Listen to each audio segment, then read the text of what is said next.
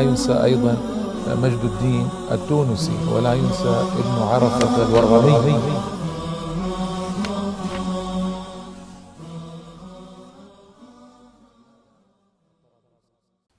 بسم الله الرحمن الرحيم. الحمد لله والصلاة والسلام على سيدنا رسول الله وعلى آله وصحبه من والاه. أما بعد الإخوة والأخوات السلام عليكم ورحمة الله تعالى وبركاته. أهلا وسهلا ومرحبا بكم في حلقة جديدة من برنامجكم هذا الذي أتحدث فيه عن شخصيات تونسية جليلة. كان لها أثر كبير وعمل جليل في الناس وأنا أحب أن تسمعوا خبر تلك الشخصيات بقلوبكم قبل آذانكم وأن تعقلوها عني حتى نستفيد جميعا. آه، نستفيد في آه، تعديل طريقة حياتنا قدر إمكاننا بما نسمعه نستفيد بمراجعة أنفسنا وأحوالنا بالتوبة والخروج من معاصينا وذنوبنا بأن نجعل أولادنا يقتدون بتلك السير على قدر إمكانهم. طبعا لأن الاقتداء الكامل غير ممكن لكن نحاول قدر إمكاننا فإن صنعنا ذلك كانت الاستفادة الحقة وإلا أنا يعني ما كان مرادي أبدا أن أقص القصص فقط في أخبار القوم إنما مرادي وراء ذلك وأبعد من ذلك وأكبر مما هنالك ومرادي هو أن نستفيد حقا وأن نغير حقا من طرائق حياتنا وأن ننظر فيما نصنعه مما يخالف أمر ربنا وأمر رسولنا صلى الله عليه وآله وسلم فنغير ونتجاوز بإذن الله تعالى. الشخصية اليوم شخصية عالم جليل اسمه أحمد ابن أبي محرز. ولي القضاء في آخر سنة من حياته. سبحان الله العظيم. في رمضان سنة عشرين ومائتين بقي في القضاء تسعة أشهر ثم توفي. فقد توفي إذن سنة إحدى وعشرين ومائتين ولمن ضيع التاريخ الهجري يعني قبل ألف ومائتين وثلاث آه، وثلاث عشرة سنة. قبل ألف ومائتين وثلاث عشرة سنة توفي. فهذا الرجل الكبير لما ولي القضاء ولي بطريقة لطيفة. كان هناك أمير اسمه زيادة الله ابن الأغلب أمير على إفريقيا أي على تونس من قبل الخليفة العباسي في بغداد. وكان أبوه أميرا أيضا. المهم وآل بنو الأغلب هؤلاء آل بني الأغلب آل مشهورون آه، ولو ولوا ولوا على تونس مدة طويلة. جمعهم وقال لهم لستم تخرجون من عندي؟ حتى تنتدب من بينكم من يلي القضاء. ومعه حق الرجل يريد أن يولي أحدا يمسك بقضاء المسلمين. فرفضوا جميعهم. قلت لكم مرارا السلف كانوا يكرهون القضاء تماما يرفضونه ما رضوا أبدا. فجمعهم في مكان وقال لا تخرجون لا تخرجون حتى تنتدبوا شخصا من بينكم. ثم أوعز إلى أحد حشمه قال له اذهب فانظر إليهم خلسة. في وقت الصلاة من يقدمون؟ فرجع إليه وقالوا قدموا أحمد ابن أبي محرز. يصلي بهم. قال رجل رضوه لدينهم أفلا أرضاه أنا لدنياي أو لدنيا الناس؟ وفعلا آه، أتى به وأجبره على القضاء.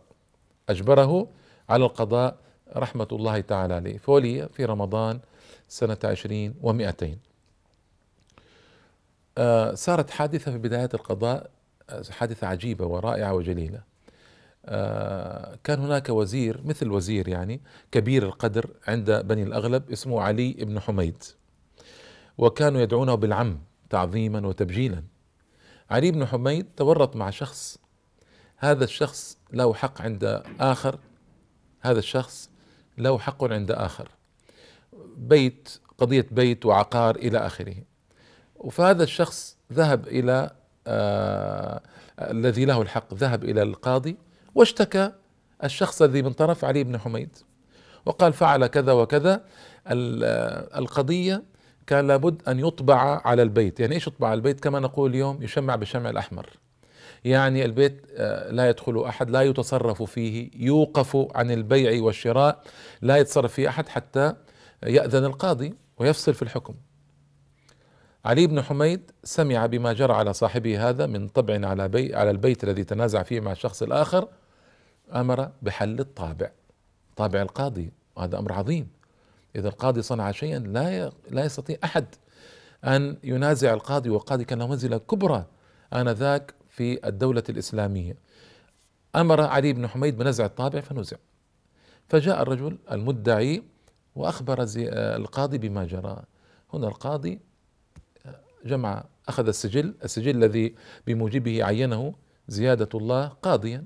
أخذ السجل وطواه وذهب إلى بيت الأمير. ما يستطيع نفع شيء مع هذا علي بن حميد وزير الدولة ورجل كبير آه، في السن والقدر. وكان الوقت وقت قيلولة وكان لا يدخل أحد على أحد في وقت القيلولة.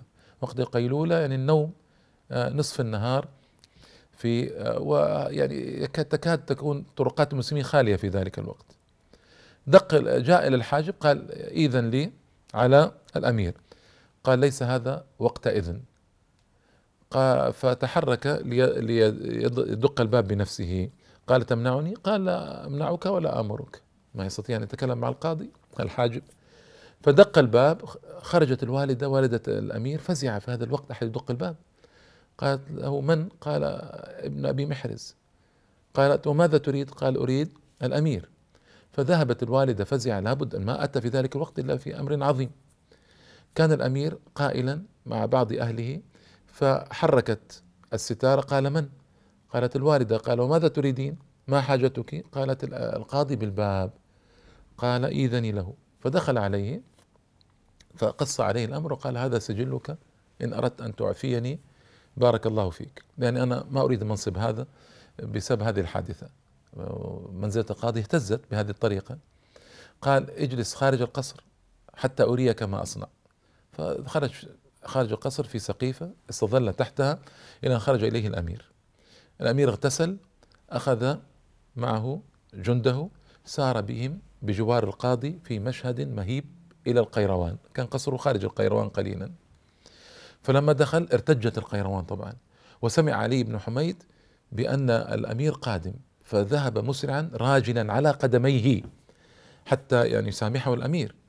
فالأمير يقول للقاضي أي البيوت التي طبعت عليها؟ قال هذا. فطبع عليه بطبع القاضي وطبع عليه بخاتم الأمير زيادة الله حتى لا يجر أحد بعد ذلك على حل الطابع. ثم جاء علي بن حميد فقال والله لولا حرمة قديمة بيننا وبينك لما وضعت الطابع إلا على رأس من حله. ووبخه حتى تمنى علي بن حميد أنه لم يعرف ذلك الرجل ولم يدخل في هذا الأمر أبدا. أرأيتم إلى نصرة القاضي وكيف القاضي آه، ينتصر له من قبل الأمير القاضي له منزلة عظيمة جدا. لكن الأيام هذه طبعا منزلة القاضي تدنت بسبب القاضي نفسه وبسبب أيضا عوامل أخرى وإنا لله وإنا إليه راجعون. منزلة القضاء في الإسلام رائعة لكن السلف كانوا لا يحبون القضاء وقلت لكم مرارا السبب يتورعون عنه يتنزهون يخافون أن يخطئوا يخافون يعني ما يحبون القضاء إطلاقا. ودخل عليه رجل على ابن أبي محرز القاضي وذكره بحادثة جرت بين عمر بن عبد العزيز وإبراهيم بن أبي عبلة. هذا أحد آه، السلف الكبار. كان عمر آه، رضي الله عنه ابن عبد العزيز يريد أن يولي إبراهيم القضاء. وإبراهيم يرفض. فألح عليه عمر بن عبد العزيز وأصر عليه وعمر عمر عملاق ولا يرد طلبه. قال يا أمير المؤمنين بيني وبينك كتاب الله تعالى. قال وما هو؟ قال إن الله تعالى يقول إنا عرضنا الأمانة على السماوات والأرض والجبال فأبين أن يحملنها وأشفقن منها وحملها الإنسان إنه كان ظلوما جهولا. فهذه الجبال ابت أن تحمل الأمانة ولم يجبرها ربي جل جلاله. ولا عتب عليها إذ أشفقت منها. لا إله إلا الله. انظر الاستدلال العجيب. فهذه الجبال والسماوات والأرض ابت أن تحمل الأمانة. وربي لم يجبرها ولم آه، يعتب عليها إذ أشفقت يعني لما أشفقت من حملها. فبكى ابن أبي محرز بكاء عظيما ولم ينتفع به سائر اليوم. من هذه القصة. لأنه كان يعني واليا على كان قاضيا أعني وفي آخر عمره وبقي تسعة أشهر فقط على القضاء وتوفي فاحز في نفسه ما جرى من ذكر هذه القصة ورأى أنه قد تورط في القضاء رحمة الله تعالى عليه. لكنه كما قلت لكم لم يمكث إلا تسعة أشهر ثم توفي. فلما آه، جحان يعني وقت احتضاره وشعر بالموت قال لابن له اسمه عمران. قال أنا أرى أني إذا مت سيأتي الأمير زيادة الله بكفن وحنوط آه، مثل الطيب يعني آه، فلا تقبل ذلك أبدا واسترني وكفني سريعا وادفني ولا يشعر بي الأمير. من ورعه رحمة الله تعالى عليه لا يريد الأمير أن يأتي له بكفن من عنده كانوا يتورعون عن أموال الأمراء وكل ما يتصل بالدولة يتورعون عنه تورعا كبيرا جدا. فلم طبعا وصل الخبر ابن أبي محرز قاضي البلد آه، وله منزلة كبيرة. ف آه، جاء إليه حاجب الأمير وقال ما صنعتم يا عمران؟ ومعه الكفن. وطلب منه أن يكفنه باثني عشر ثوبا أرسل زيادة الله بن الأغلب. قال ليس إلى ذلك من سبيل ما يمكن. فلما رأى ذلك الحاجب فتح الطيب وصبه كله على الكفن كفن ابن أبي محرز. وذهبوا به إلى المصلى ووجدوا الأمير نفسه وجدوا الأمير نفسه واقف واقفا في المصلى ينتظر الجنازة فصلى عليه ثم التفت إلى أهل القيروان قال أهل, أهل القيروان آه آه الله سبحانه وتعالى لم يبقي آه لم يبقي أحمد بن محرز عندكم إلا تسعة أشهر. فلو كان له بكم عناية لأبقاه بينكم وبين أظهركم يرعى مصالحكم يعني كالمتأسف. وكان يفرح جدا في بتولية ابن أبي محرز حتى أنه قال القولة العجيبة هذا زيادة الله بن الأغلب قال ما أبالي إن شاء الله ما قدمت به على ربي وقد قدمت قبل وفاتي أربعة. يعني أربعة أمور يقول أنا صنعتها. فما أبالي الآن متى أقدم على ربي؟ فيعني يريد أنه يقول أن هذه الأمور الأربعة إن شاء الله تشفع له عند الله تعالى. قيل له ما هي؟ قال بنائي الجامع الأعظم بالقيروان. وهذا البناء الضخم الذي ترونه في القيروان أكثره من بناء زيادة الله بن الأغلب في قبل 1200 سنة. وبناء عظيم قال أنفقت فيه فيه ستة وثمانين ألف دينار. هذا المبلغ يعد اليوم بعشرات الملايين من الدنانير التونسية. 86 ألف دينار قيمته الشرائية تصل إلى أكثر من ذلك حتى. ربما تصل إلى أكثر من 100 مليون دينار. يعني الدينار حتى بس نقرب العشرة دنانير كان الإنسان يتزوج بها ويكتري بها سكنا ويشتري بها ملابس وطعاما وشرابا. عشرة دنانير. فمبلغ ضخم 86 ألف دينار مبلغ ضخم جدا. قال بناء الجامع الأعظم بالقيروان وأنفقت فيه ستة وثمانين ألف دينار. وبناء القنطرة بباب أبي الربيع. وبناء الحصن بسوسة. ما شاء الله الحصن وسوسة طبعا قريبة من القيروان وحصنها رائع وجليل. جلت فيه ورأيته حصن كبير ومتميز. وبناء الحصن بسوسة. وتولية ابن أبي محرز قضاء إفريقيا أي قضاء تونس.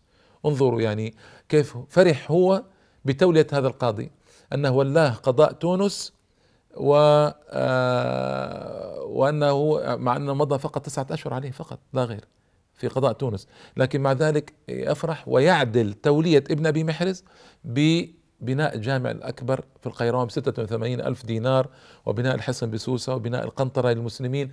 فهذا الفرح من زيادة الله بتولية القاضي الصالح.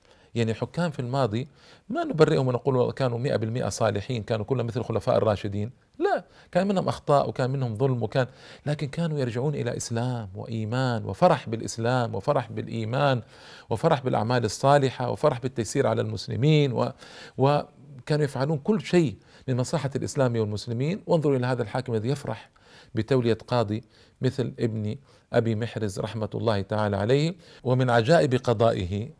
وتصرفه فيه أن رجلا اختصم مع رجل في مجلسه فقضى لأحدهما فالآخر رفع صوته وأساء أدبه في المجلس فصاح عليه ابن أبي محرز ليسكته يعني منصب القاضي منصب جليل. هذا الرجل آه، عاد إلى بيته آه، القاضي وجد أنه انتصر لنفسه يعني تألم. في الليل لما راجع نفسه وجد أنه انتصر لنفسه لما رد على الرجل وصاح عليه. فذهب إلى بيته قال له رحل إلى المشرق للحج. فمشى وراءه في طريق الحج لا إله إلا الله. حتى وصل إلى بلدة تدعى قلشانة لا أعرف هي موجودة اليوم أو لا.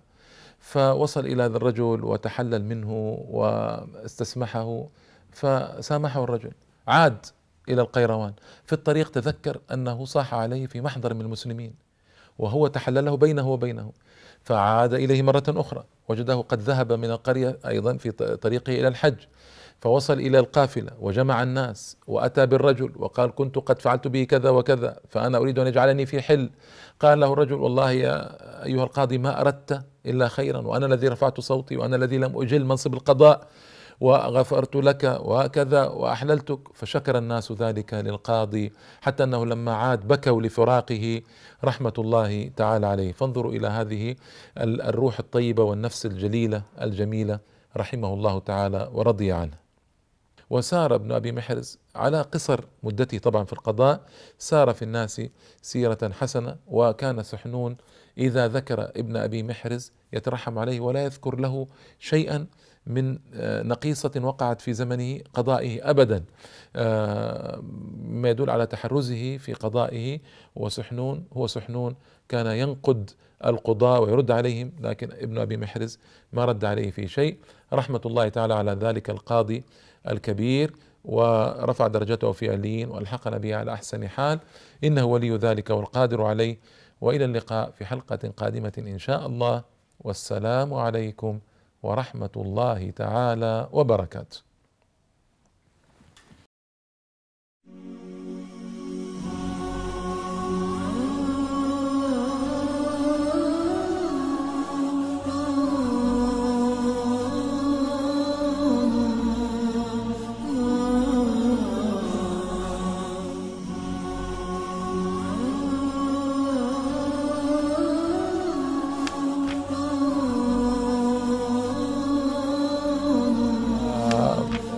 ينسى أيضا مجد الدين التونسي ولا ينسى ابن عرفة الورغمي.